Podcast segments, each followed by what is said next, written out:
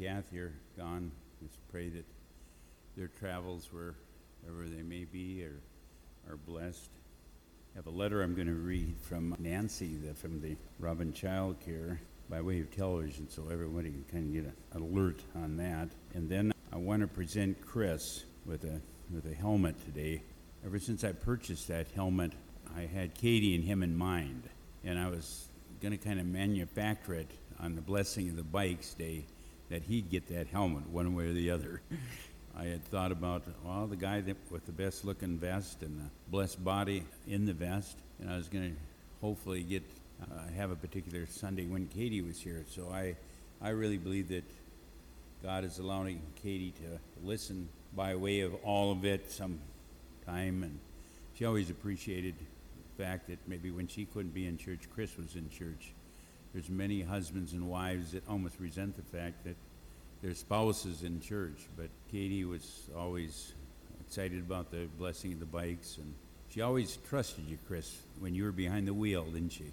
She never wanted to take the, the bike away from you. I know a lot of my biker friends, they, their wives aren't so sure they want to be seated either next to them or in front of them or behind them. So are we ta- are, we're taping in the pews, but are we also taping by, by the cell phone?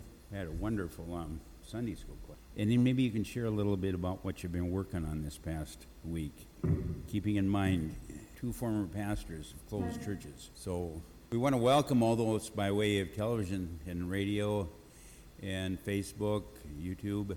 Um, uh, it's a real privilege to come before you uh, to utilize this next hour to try to uh, explain to you a number of things by way of Scripture, to also share hymns, precious hymns that Clarice, our organist, has chosen. If you have any particular hymns that you'd like played, do let me know, and I can let her um, know if that would be a hymn that she produced. We're all still grieving the loss of our soloist, Ali Gross, who so tremendous care in providing solos, and uh, it, we've been really short on, on that replacement. And I know many of you loved our worship service because of solos and music and in the Word and how we are faithful to the Word while you're unable to come to church. This morning, a number of our folks are on the road, they're traveling, they have other commitments in that, but we're trying to remain faithful to always have a, a service for you uh, in some form of Scripture. And so we thank you for tuning in. And we thank the local television station, which has maintained this slot.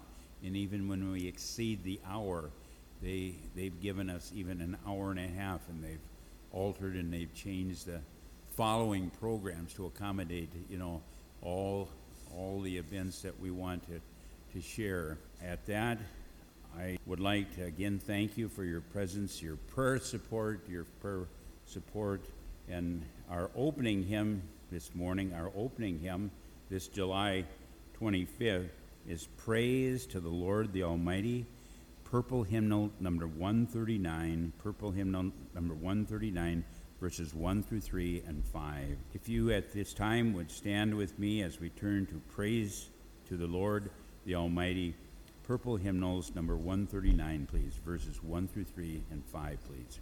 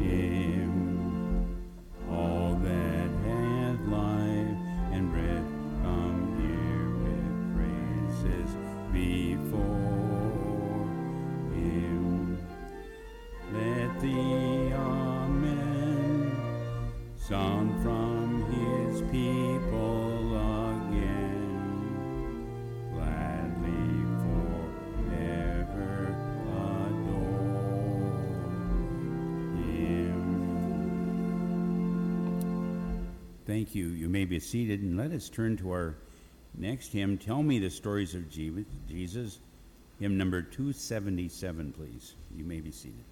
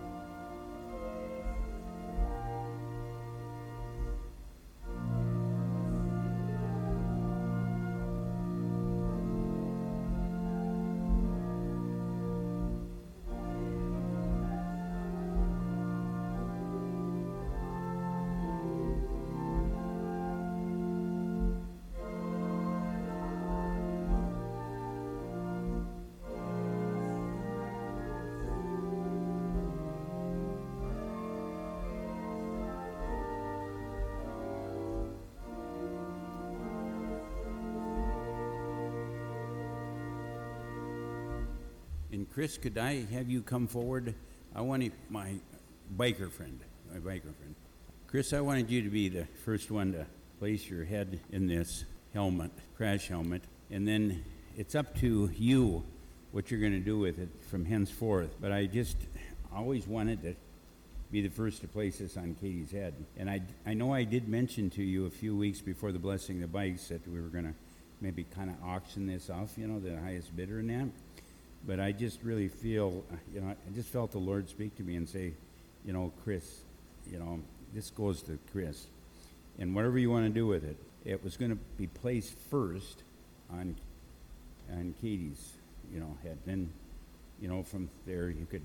But if you're willing to place it first on your head, and we'll get this by way of television that you did, and then you can take it home and and sometimes the story was that, that Samuel Wesley and John and Charles Wesley, they had, uh, Su- uh, Susanna Wesley, they had 17 kids. And whenever Susanna wanted to pray, you know, it would be pretty hard to separate yourself from all the 17 children.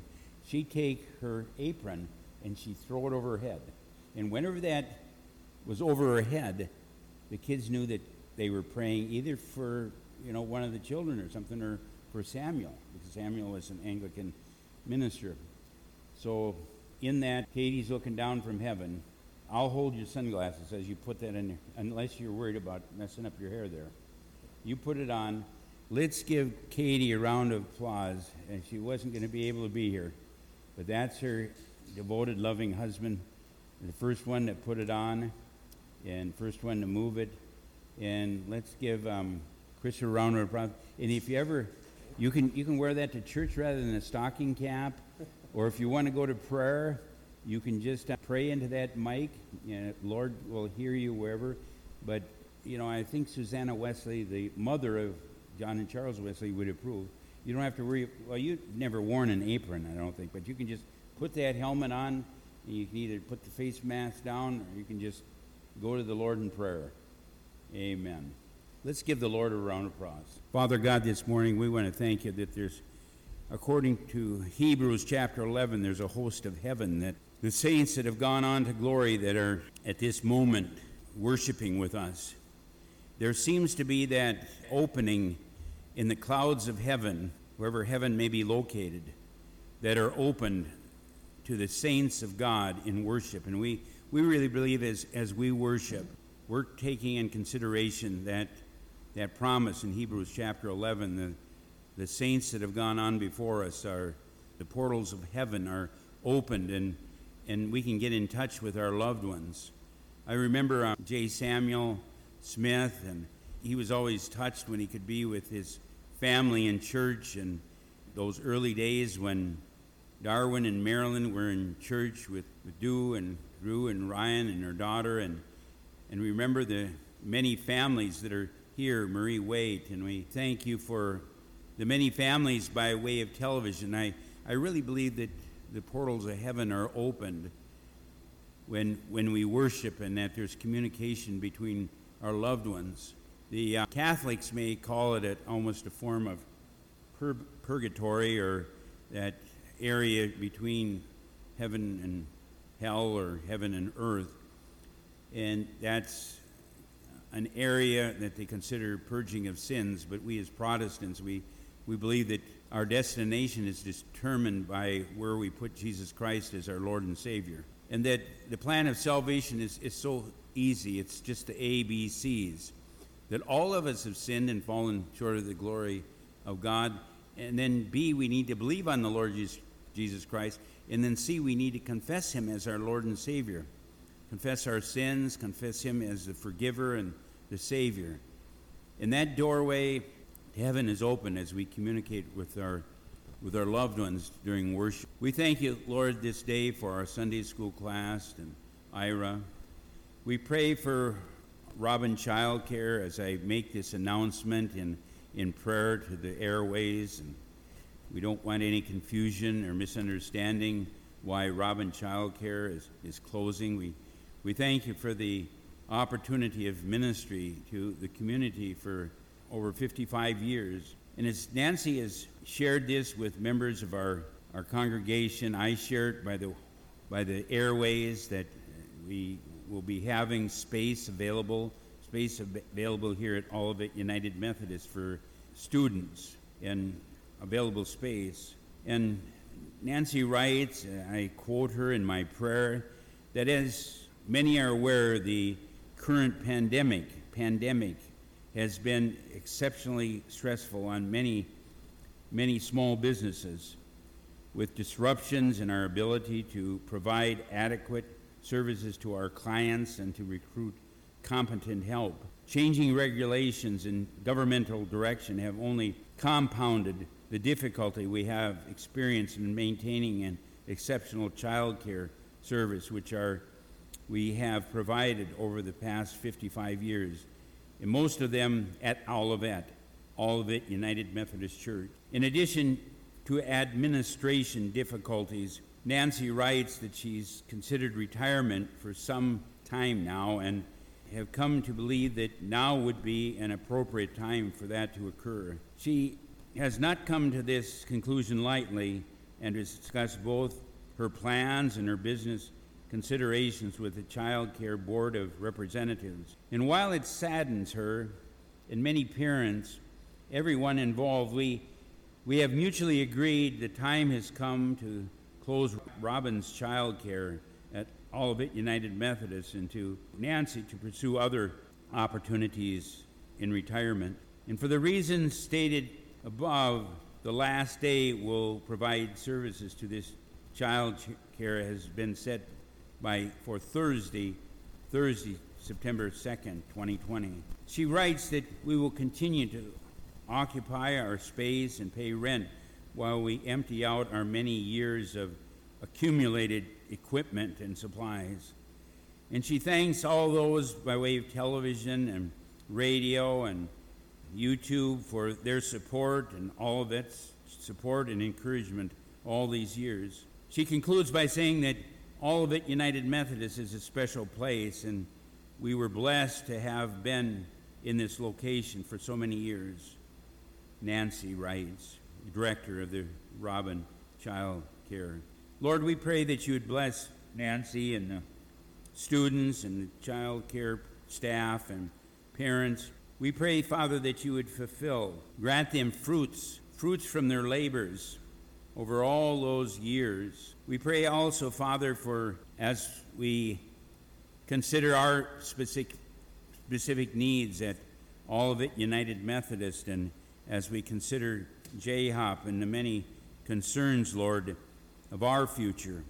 We pray that you'd grant us wisdom, and we pray for those by way of television and radio that we thank them for their their prayer support, their financial support, and we will continue on as the Lord as the Lord leads, and we pray for discernment in our, our future. We pray, Father, that you'd continue to bless us and keep us and make your face to shine upon us and be gracious and merciful unto us. As you've taught us to pray, saying together, Our Father, who art in heaven, hallowed be thy name. Thy kingdom come Thy will be done, on earth as it is in heaven.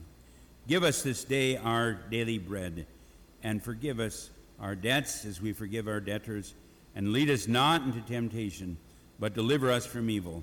For thine is the kingdom, and the power, and the glory forever and ever.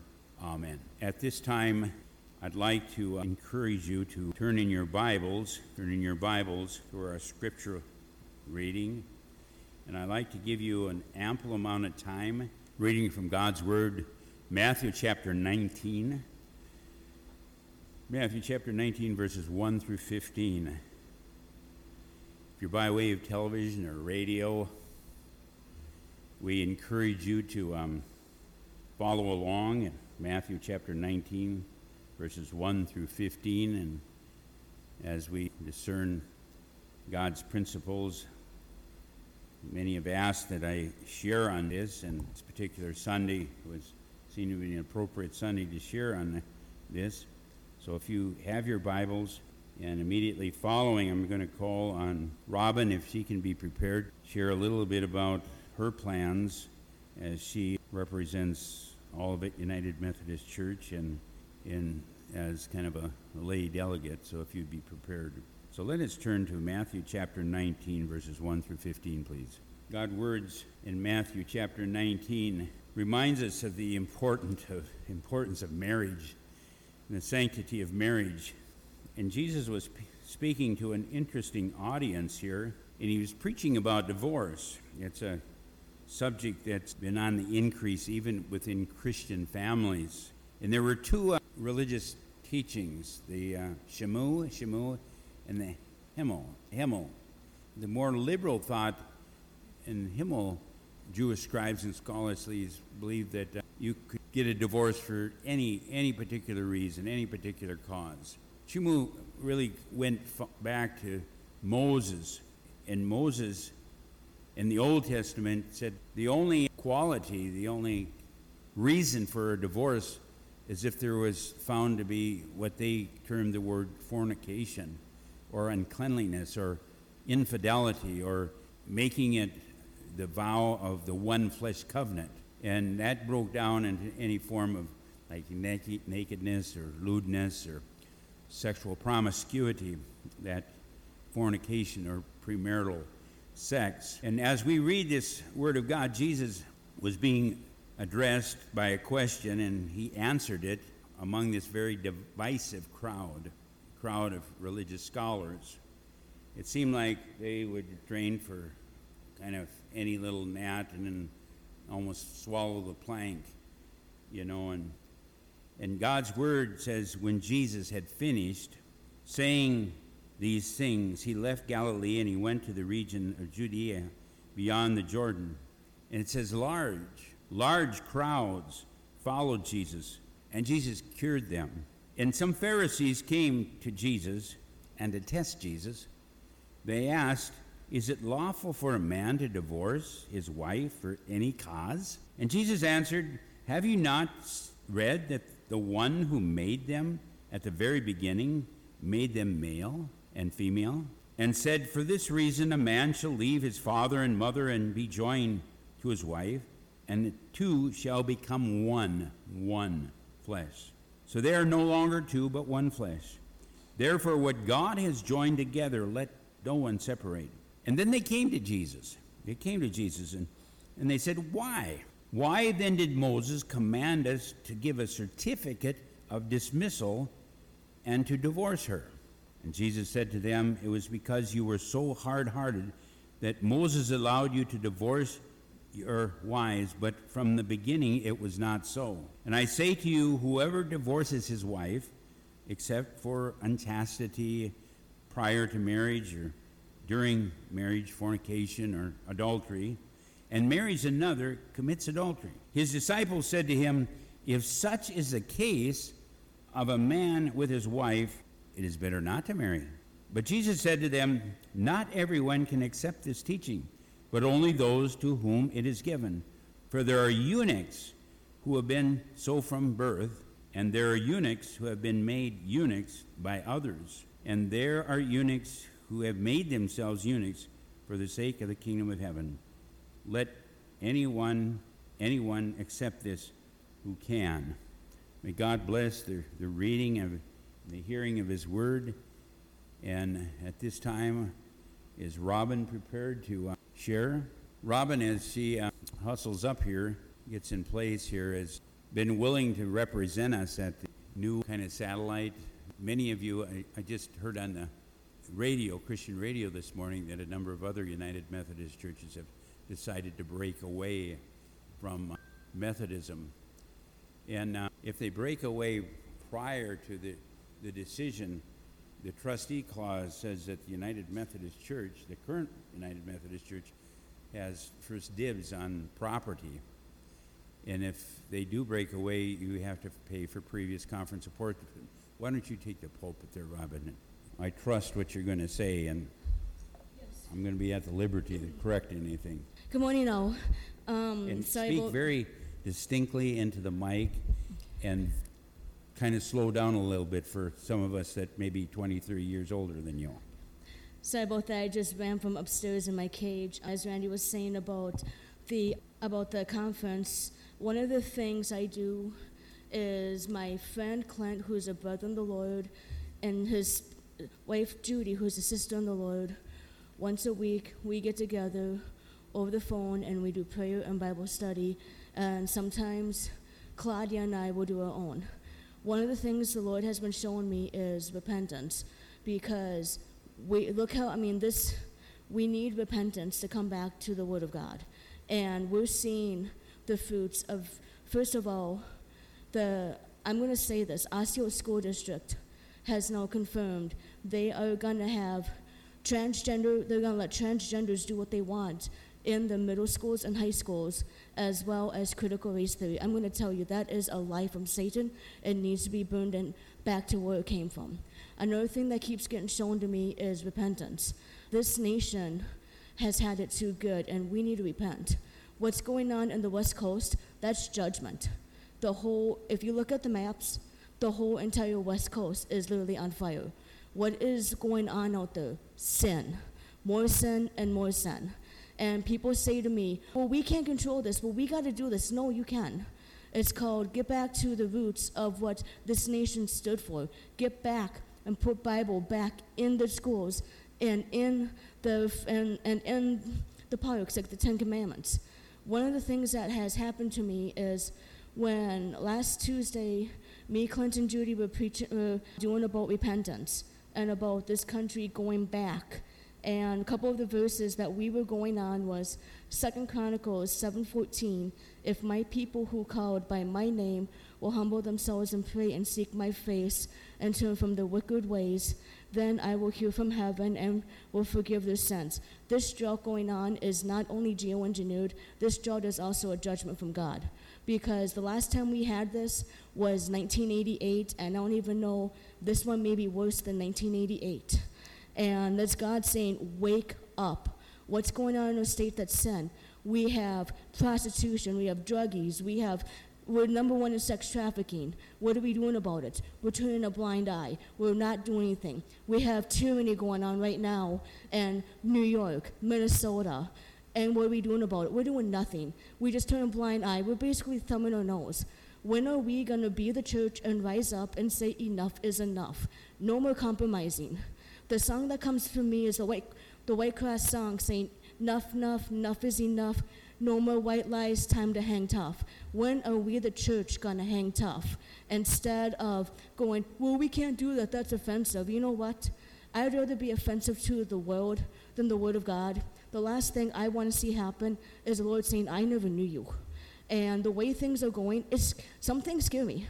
One of the things that was shown to me is two, three nights ago, I ended up calling Claudia because after Clinton and I got done playing, and got done with a Bible study out of Second Chronicles, I was smelling smoke around me. Not like cigarette smoke, the vent, nothing was open, just around me. I called Claudia thinking I was crazy. Claudia told me her husband was my rabbi, and she's and it's like she's still one of my mentors and will be until the Lord says, You guys come home. She told me that what was going on, the Lord was showing me the seven bowls in Revelation and the prayers of the saints and the bowls that are yet to be busted. One or two things is going to happen to us as Christians. I'm not saying this to scare anybody. I'm telling you through, through the hardcore truth.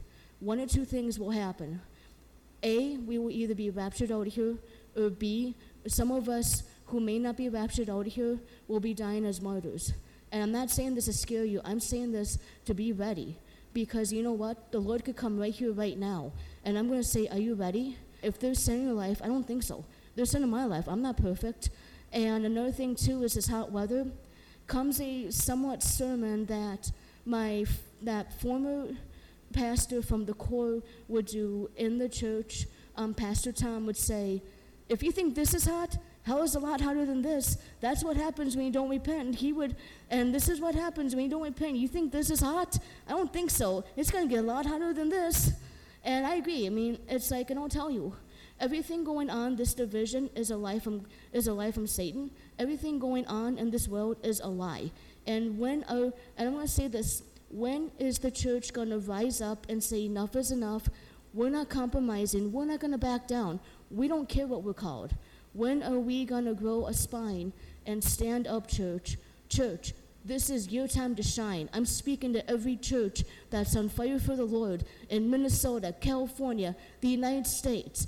When are we going to stand together as a church for the Lord saying, enough is enough? Because I'll tell you, when people say to me another thing, um, gun control, I tell people, we only have three problems in this country. We have a God problem, we have a heart problem, and a sin problem. If we fix the God problem, the heart and sin problem fix themselves. So if we fix one of the, those three problems, the other two fix themselves. Thank you. And if you have any comments that you'd like to share, um, do let Mike know, and, and he kind of controls, you know, the lay response.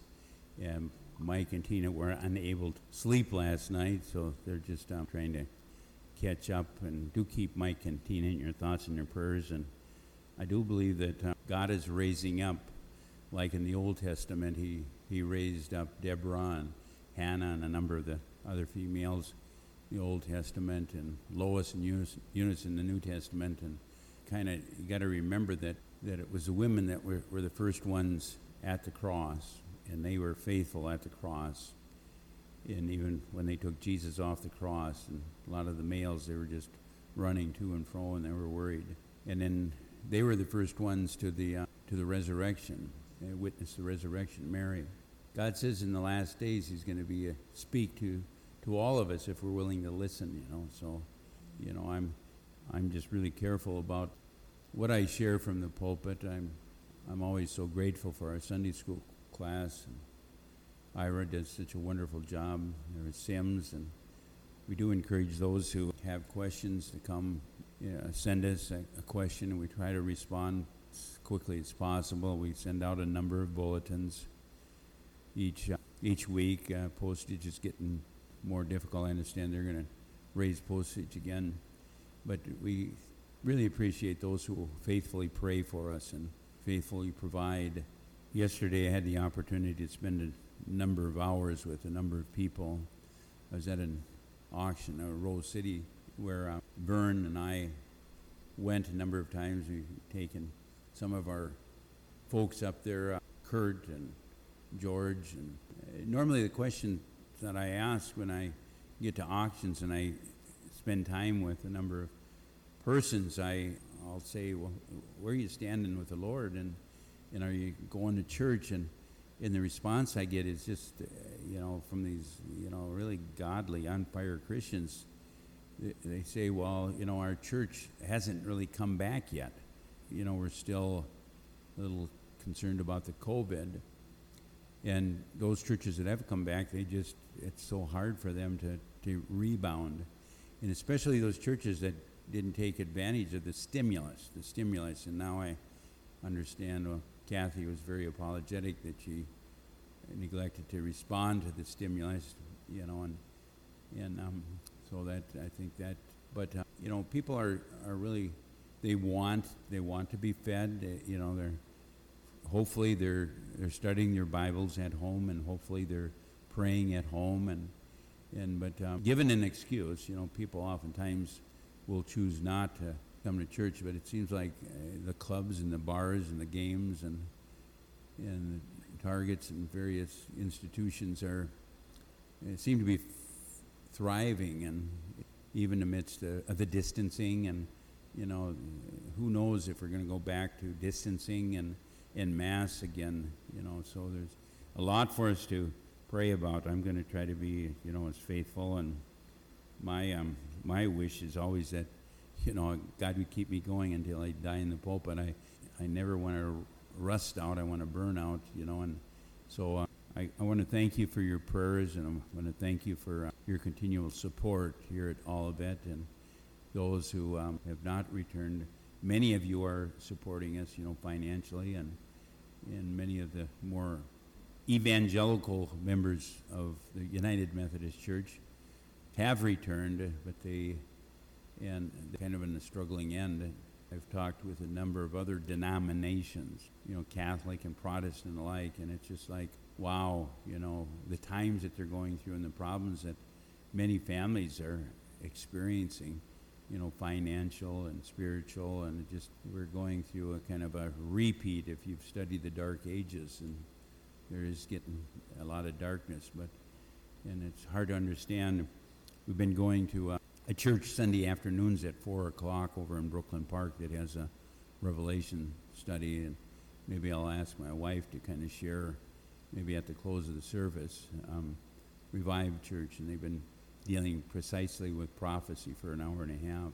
You know, when you when you see things are getting worse, you know, and when you see uh, dismal things happening, you know, we've taken such a great hit in death, you know, and you, when you see or you go to an undertaker, I always think more not of the undertaker, but the upper taker, the Lord, and making sure, you know, we're all kind of on the right road. And, you know, physical, the Bible reminds us physical exercise profit, but it doesn't profit like spiritual exercise. and growing in the grace, the grace and the strength as Jesus grew in wisdom and stature and favor with God and man. These verses that we, we have gives us the mind of Christ. We talked a little bit about the mind of Christ in, in Sunday school, and, and I never really know what Ira's going to be talking about. I like to kind of prepare all week, and sometimes he prepares all week, but then sometimes he takes a little detour on a body wants to have a question, and we have those by way of telephone too that are listening. So if you would like to be a part of the, the service, our Sunday school class, we can now use our cell phones too. So do let us know. But these verses that that are before us here sometimes are avoided, avoided by ministers and churches. But these verses here, we have the mind of Christ declared on the subjects of, of two, two great moments. Two great moments in the, the life and the times of Jesus Christ. One is the relationship between the husband and the wife. That's a, a relationship that Jesus described as a one flesh, a one flesh covenant. Was very important for the establishment of not only the heavenly kingdom, but an earthly kingdom of peace here upon earth. And he so went on to talk about the marriage feast of, of Christ in heaven, that it would resemble a happy marriage and a happy family on, on earth. People kind of deviated by this by trying to associate the marriage as a tribe or something like we're some kind of a, you know, I, I don't even want to go in that direction, but the marriage is, is a blessing to produce family. And the other subject he deals with is the light in which we all regard our children.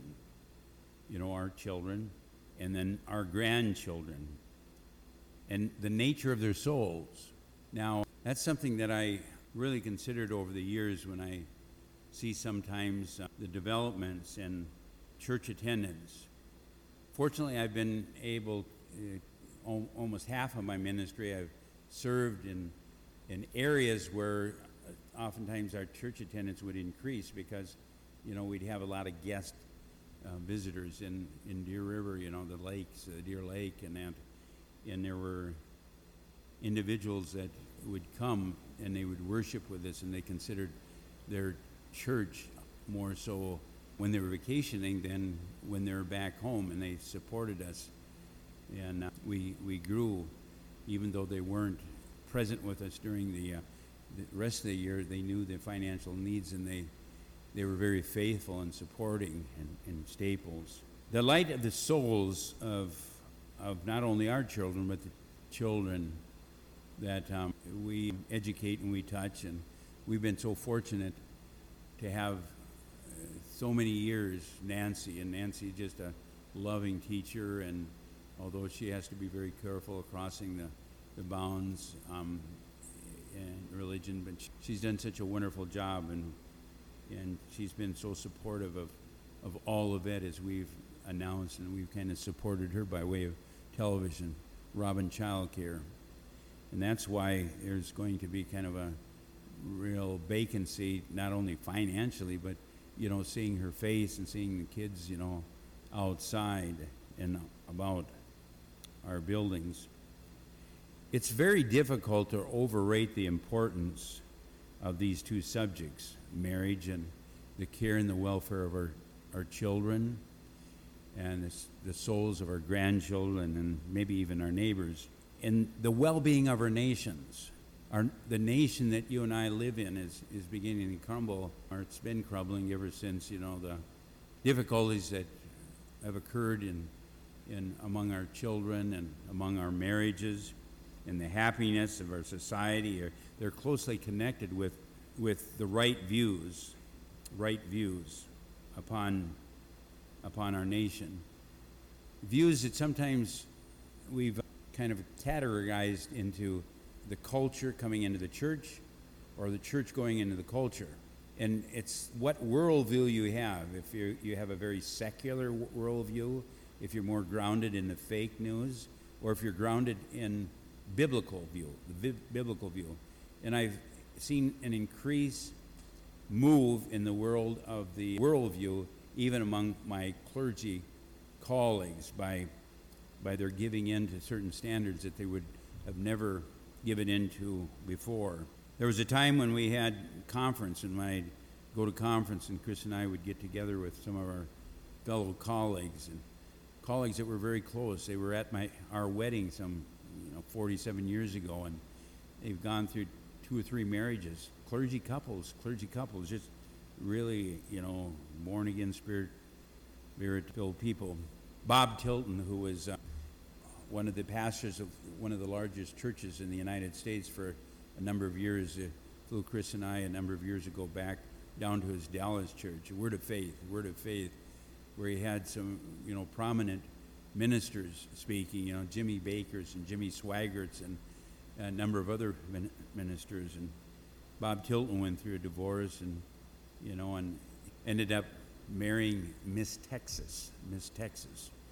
And then he was cornered on by 60 Minutes, had an interview by 60 Minutes, and he was cornered on a plane and was wondering why he left Marty, his first wife, and married Miss Texas, and he was going through divorce and justifications. And, and then the, the various TV evangelists, the prosperity gospel, and the troubles that they're experiencing. Nations, nations, countries are only a, a, a collection of families, and a good ordering of the family depends entirely on holding up and hoping on the various high standards of, of respect for the marriage tie and the training, the training of children, the training of children. And we ought to be, the, be very thank, thankful that on both of these points, we preach from this pulpit, and I think we believe in our Sunday school class and among the midst of our, our parishioners that we're training right children, right children. And we ought to be very thankful that on both of these points, the great head of the church, Jesus Christ, has pronounced judgment so closely. And I think Robin touched on it the fact of, you know, it's not only media that's influencing us, but the, the persons that are listening to the media and, and trying to discern what's, what's truth and reality rather than spending time in God's Word and what God has to say. And with respect to marriage, our Lord teaches that husband and wife ought never to be broken off. For the greatest of all causes, namely actually unfaithfulness or fornication or premarital sex or extramarital sex. The days when our Lord was upon earth, d- divorce was permitted among the Jews for the most trifling and curious of causes. The, the practice thought that was taught by Moses was uh, almost a, a reverent worst of evils such as cruelty or, or murder, was justified, had gradually become an enormous abuse and no doubt led to much immorality and brokenness. Even in David's day, David had wives of hundreds and concubines of hundreds, 500 this and 500 and that.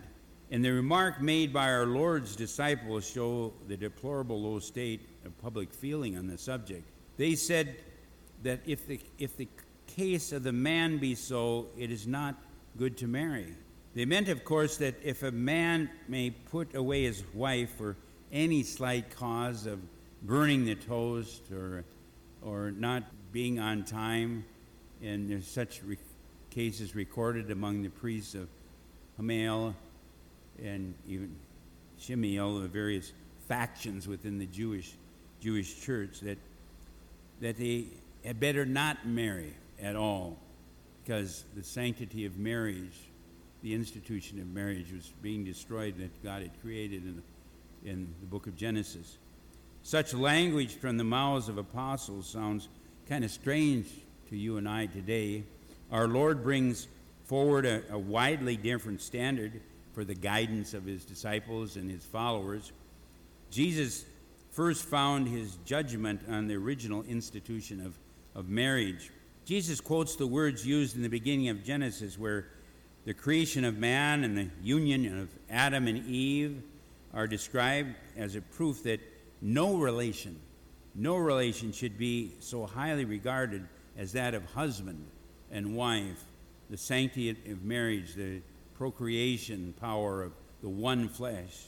He then backs up the quotation by these solemn, solemn words that a man shall leave his father and his mother and shall cleave, cleave to his wife. That what God hath joined together, let not man put asunder, which are part of the, the wedding vows and have been eliminated by certain factions of liberal Protestants. And finally, he, he brings in the grave charge of breaking the seventh commandment against marriage contract after divorce for a very light and a frivolous causes.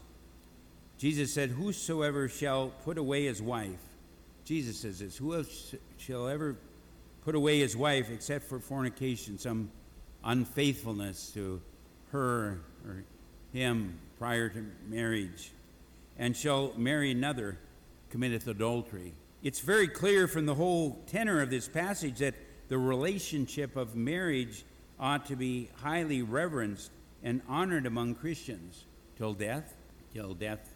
It is a relationship which was instituted in paradise in the time of man and woman's purity and, and innocency, and is a chosen figure of the mystical union, the mystical union which between, is between Christ and his church, which scripture we often refer to at, in weddings, that Jesus performed his first miracle in Cana of Galilee between husband and wife. It's a, a relationship which nothing but death, nothing but death terminates. It's a relation which is sure to have the greatest influence on those whom it brings together for happiness or for misery, for good or for evil. Such a relationship ought never to be taken into hand unadvisedly, as we say, unadvisedly or lightly or wantonly, but soberly, discreetly, and with the fear of the Lord and in due consideration. And it's only too, too true that, that the inconsiderate marriages are one of the most fertile causes of unhappiness, and too often it may be feared of sin and unfaithfulness.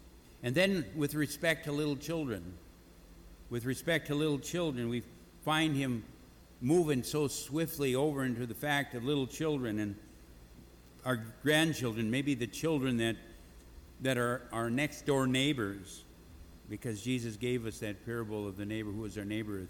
Our neighbor is the one that's in need. And with respect to little children, we find our Lord instructing us in these verses, both by word and both by deed, both by precept and both by example. And Jesus says, Little children, say it with me, little children. And Jesus says, All these children, red and yellow, black and white, they are precious in His sight. In the attack that's coming on the church and society of critical race theory, watch this very closely. Red and yellow, Jesus said, you know, we sang it from our youth. Precious are they in His sight. Red, yellow, black, and white, they are precious in His sight.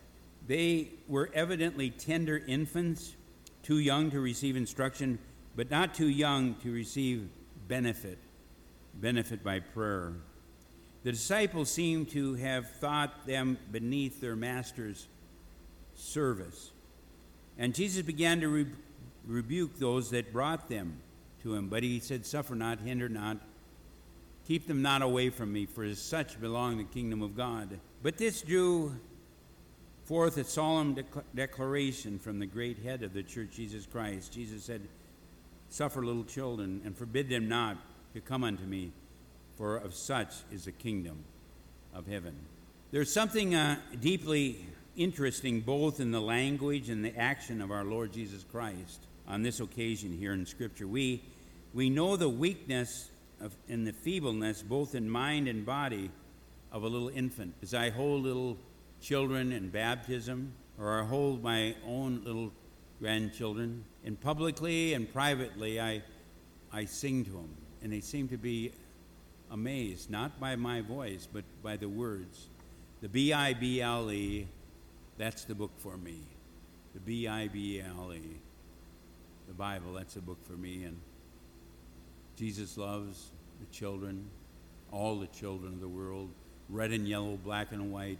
Jesus loves the little children. We, we know who it was who here took notice of infants and who found him. In his busy ministry among grown up men and women, to put his hands, to put his hands on them and to pray for them. It was a, the eternal Son of God. It was that great high priest, the King of Kings and the Lord of Lords, to whom, to whom all things consist. It was the brightness of the Father's glory, not and the express image of, of his parents and his person. In what the instructive picture the whole transaction places before your eyes and my eyes. No wonder that the great majority of the Church of Christ have always seen in this passage a very strong, though indirect, argument in favor of infant, infant baptism, if not to secure their salvation, at least to initiate into the parents the importance of, of raising the child as they make their vows and their pledges to raise the child in a very biblical worldview. Let us learn from these verses that the Lord Jesus cares tenderly for the souls, the souls of little children, and so should you and I care for the souls of our children, our children and our grandchildren. It's, it is probable that Satan, Satan, the evil one, Lucifer, especially hates little children because Jesus said, Suffer not the little children, for such belong the kingdom of God. It's very certain that Jesus especially loves little children. Young as they are, as pure as they are, they're beneath the thoughts and, and the attention of the world worldview. They're always concerned about pleasing parents until almost the age of innocence dissolves before them. And that mighty heart of his, Jesus, has room for the babe in the cradle as well as for the king on the throne. Jesus regards each one as possessing within its little body an undying principle that will, will outlive the pyramids, the pyramids of Egypt, and, and see sun and moon quenched at the last day when the soul will go on forever and ever. And with such a passage as this before us, we may surely hope well before the salvation of all who die in infancy. Of such is a kingdom. Such is the kingdom of heaven.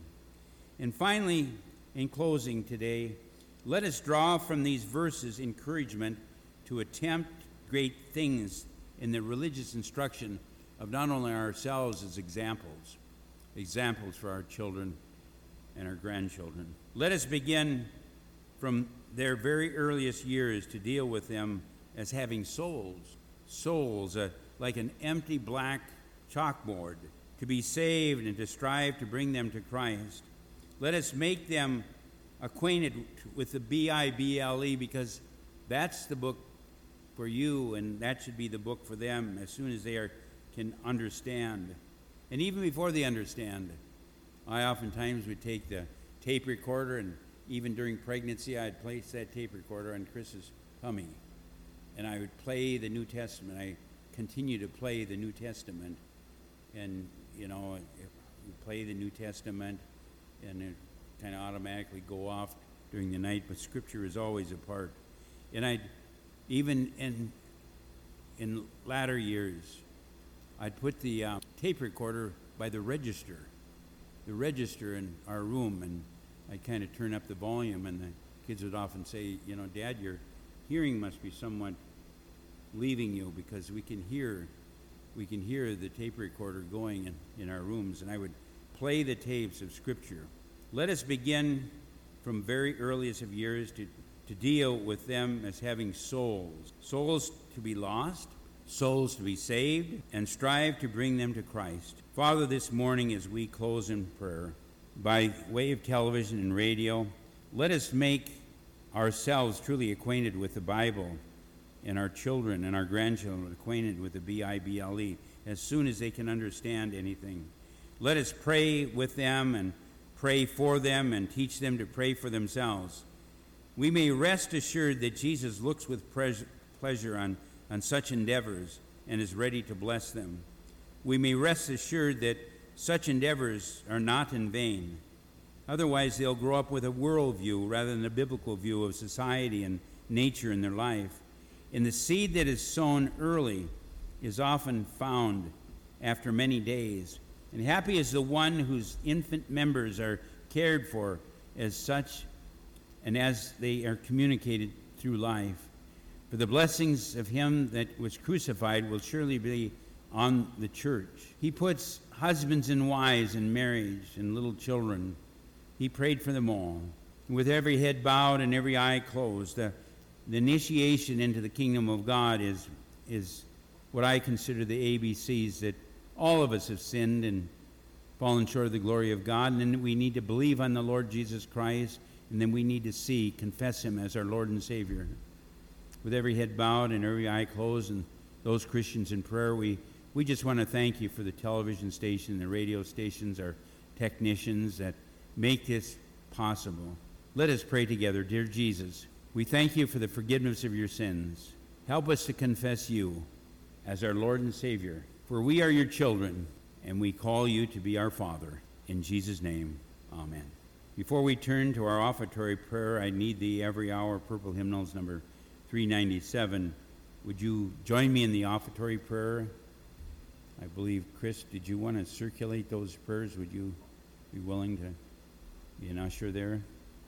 Let's turn to the offertory prayer and agree in the prayer. Mighty and all knowing God, who sees us as we are and as we might be. What offering can we give that will bring you joy? We have brought gifts this morning that you might dedicate them to the work of caring and compassion in our neighborhoods, in our nations, and throughout the world. Yet all the money we have can't accomplish what you can make happen if we simply let Christ dwell in our hearts not for an hour on Sundays, but every hour of every day. This is the offering we dedicate this day. In Christ our Redeemer we pray. Amen. Would you turn with me now to our offertory hymn in our purple hymnals, number 397, I Need Thee Every Hour.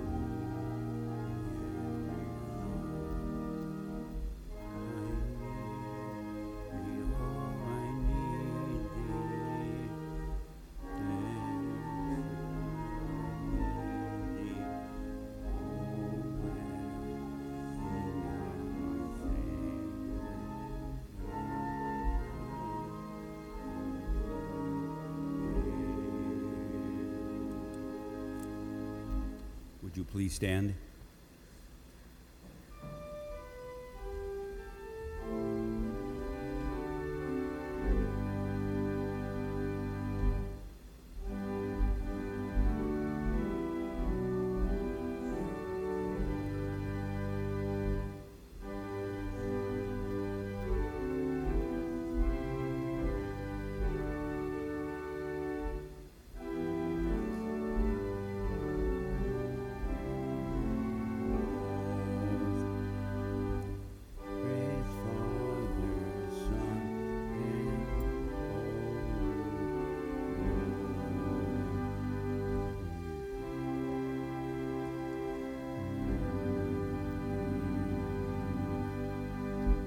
Almighty and everlasting God, as we bring our gifts and lay them at your altar, we remember the crowds in Jerusalem who laid their cloaks on the road, shouting, Hosanna, as Jesus passed.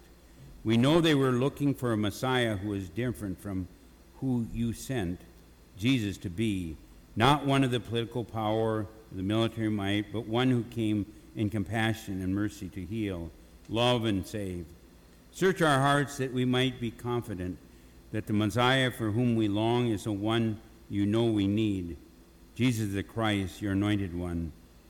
We pray this in your name as we pray your divine benediction upon Nancy, and we pray for J Hop, and we pray for our congregation as we've stood for righteousness and morality. And now may the grace and the peace and the love of God our Father Almighty go forth and abide with us all. In Jesus' name, amen.